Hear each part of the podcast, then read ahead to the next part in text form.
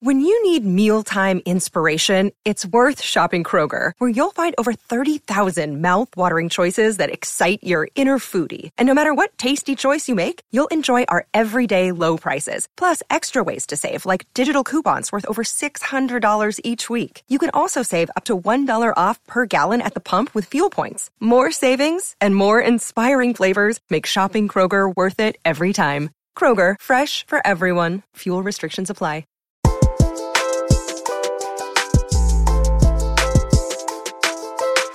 Hi, welcome to Exo Higher Self. It's your friend Bunny here. I hope you had a fantastic week. Mine was pretty good. I got to go to the beach one day. I did some work. I tried to do some relaxation stuff. I hope that you're being sweet to yourself and you got to do some fun stuff too. As I was trying to think of what to share for this special in between episode, I was remembering how so many people ask me all the time what spiritual or self help books have helped me over the years, you know, who's inspired me, what teachers. So today I thought it would be kind of cool to do a reading of some of the writing from a few of the teachers who have influenced me. Truthfully, there's like a ton of artists, teachers, activists out there who've had a huge impact over my spiritual path and my art. But for today, I just chose three of them. So, right now, I'm sitting in my bedroom with my cat Pepper right next to me, and there's books covering the bed, and Pepper is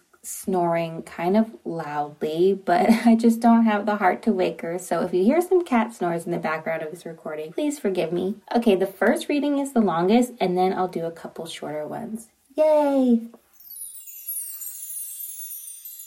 This first passage is from a book called A New Earth by Eckhart Tolle, and it was the first quote unquote spiritual book that I ever read. I read it in 2008, and during that time in my life, I was going through a pretty rough patch. And I remember picking up this book and feeling very skeptical about it because I had heard about it at Oprah's book club, and I was like, okay, let me see about this. But after I read it, it had a profound effect on me and how I saw the world. It helped me connect to the inner realm and the spiritual realm that felt right and it felt like I was coming back home. The very beginning of this book has a very special place in my heart. I hope you enjoy it as well. Earth.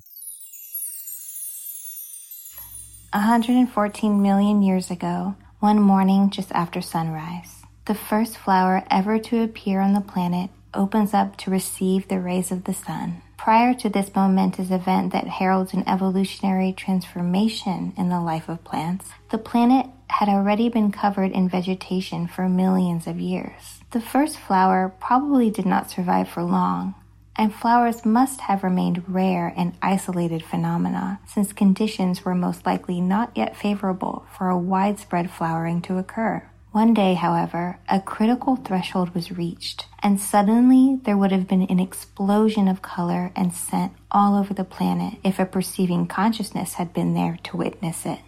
Much later, those delicate and fragrant beings we call flowers would come to play an essential part in the evolution of consciousness of another species. Humans would increasingly be drawn to and fascinated by them. As the consciousness of human beings developed, Flowers were most likely the first thing they came to value that had no utilitarian purpose for them, that is to say, was not linked in some way to survival. They provided inspiration to countless artists, poets, and mystics. Jesus tells us to contemplate the flowers and learn from them how to live. The Buddha is said to have given a silent sermon once during which he held up a flower and gazed at it. After a while, one of those present, a monk called Makasyapa began to smile. He is said to have been the only one who understood the sermon. According to legend, that smile, that is to say, realization, was handed down by 28 successive masters and much later became the origin of Zen. Seeing beauty in a flower could awaken humans, however briefly, to the beauty that is an essential part of their innermost being, their true nature. The first recognition of beauty was one of the most significant events in the evolution of human consciousness. The feelings of joy and love are intrinsically connected to that recognition. Without our fully realizing it, flowers would become for us an expression in form of that which is most high, most sacred, and ultimately formless within ourselves. Flowers, more fleeting, more ethereal, and more delicate than plants out of which they emerge, would become like messengers from another realm, like a bridge between the world of physical forms and the formless. They not only had a scent that was delicate and pleasing to humans, but also brought a fragrance from the realm of spirit.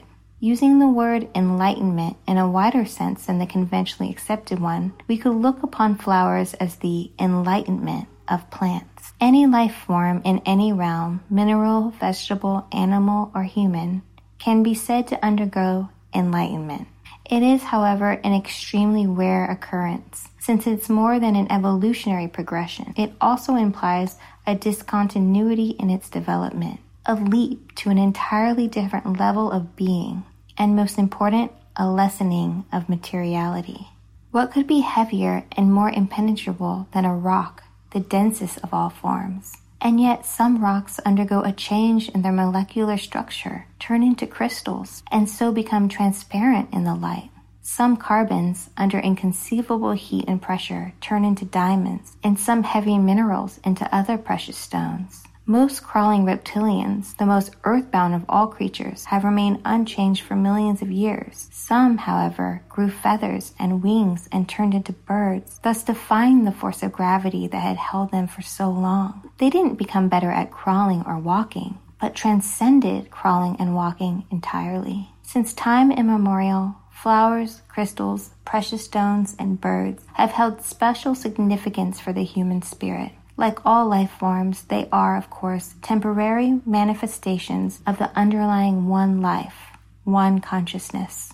Their special significance and the reason why humans feel such fascination for and affinity with them can be attributed to their ethereal quality. Once there is a certain degree of presence, of still and alert attention in human beings' perceptions, they can sense the divine life essence, the one indwelling consciousness or spirit in every creature every life form, recognize it as one with their own essence, and so love it as themselves. Until this happens, however, most humans see only the outer forms, unaware of the inner essence, just as they are unaware of their own essence and identify only with their own physical and psychological form.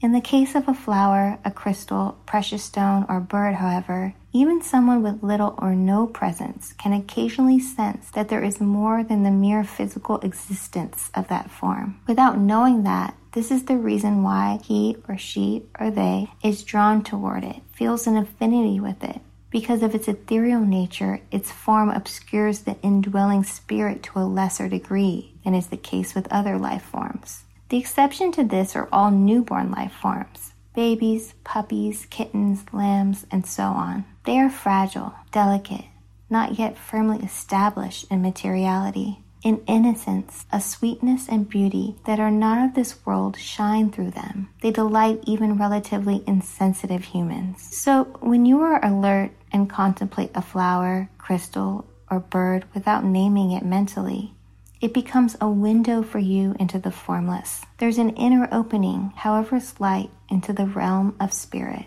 This is why these three enlightened life forms have played such an important part in the evolution of human consciousness since ancient times. Why, for example, the jewel in the lotus flower is a central symbol of Buddhism, and a white bird, the dove, signifies the Holy Spirit in Christianity. They have been preparing the ground for a more profound shift in planetary consciousness that is destined to take place in the human species. This is a spiritual awakening that we are all beginning to witness now. The next reading I'm going to do is from a book called All About Love by Bell Hooks. If you don't know, Bell Hooks is an author and an activist, and this book, All About Love, really inspired me because Bell Hooks talks a lot about the intersection of our social and political activism and how important love is in the transformation of our world and what an important role we have to play as spiritual beings. So, this is a short section of the book that I wanted to share. Imagine how much easier it would be for us to learn how to love if we began with a shared definition. The word love is most often defined as a noun, yet all the more astute theorists of love acknowledge that we would all love better if we used it as a verb. I spent years searching for a meaningful definition of the word love and was deeply relieved when I found one in psychiatrist M. Scott Peck's classic self help book, The Road Less Traveled, first published in 1978. Echoing the work of Erich Fromm, he defined love as the will to extend oneself for the purpose of nurturing one's own or another's spiritual growth. Explaining further, he continues Love is as love does. Love is an act of will, namely both an intention and an action. Will also implies choice. We do not have to love, we choose to love.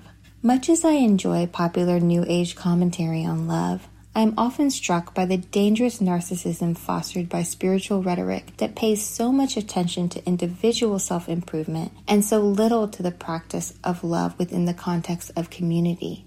Packaged as a commodity, spirituality becomes no different from an exercise program. While it may leave the consumer feeling better about his or her life, its power to enhance our communion with ourselves and others in a sustained way is inhibited.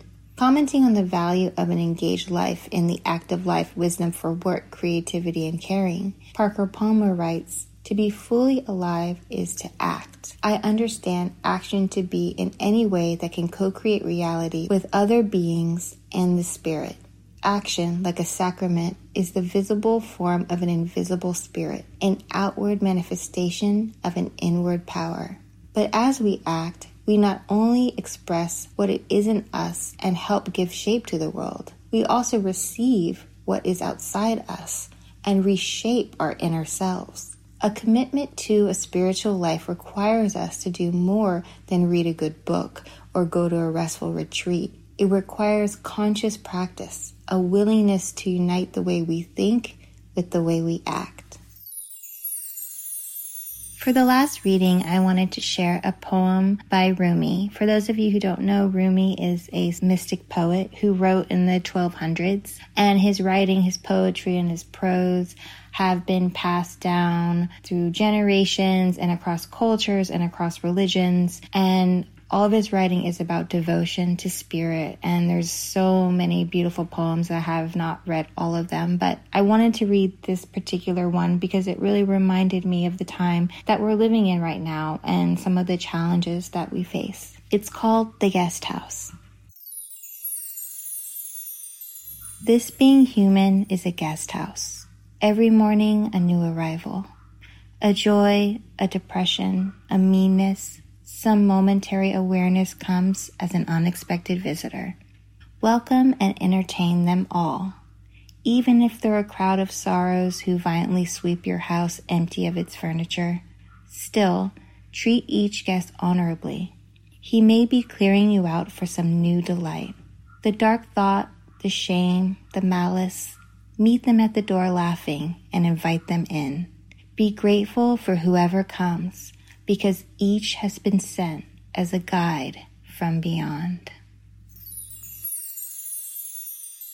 Well, that's the end of this in between season special offering. I just wanted to remind everyone our regular format is coming back for season two in September. So if you have any lingering questions that you want to talk to me about, send them in at any time record a voice memo and email it to exohigherself at gmail.com. We hope you're doing okay, and like always, that this podcast can bring a little peace and positivity during what, for a lot of us, is probably one of the most strategically difficult and emotionally challenging year of our lives. So stay strong. Stay strong in your vulnerability. Stay in touch with your higher self because your higher self loves you, and so do I.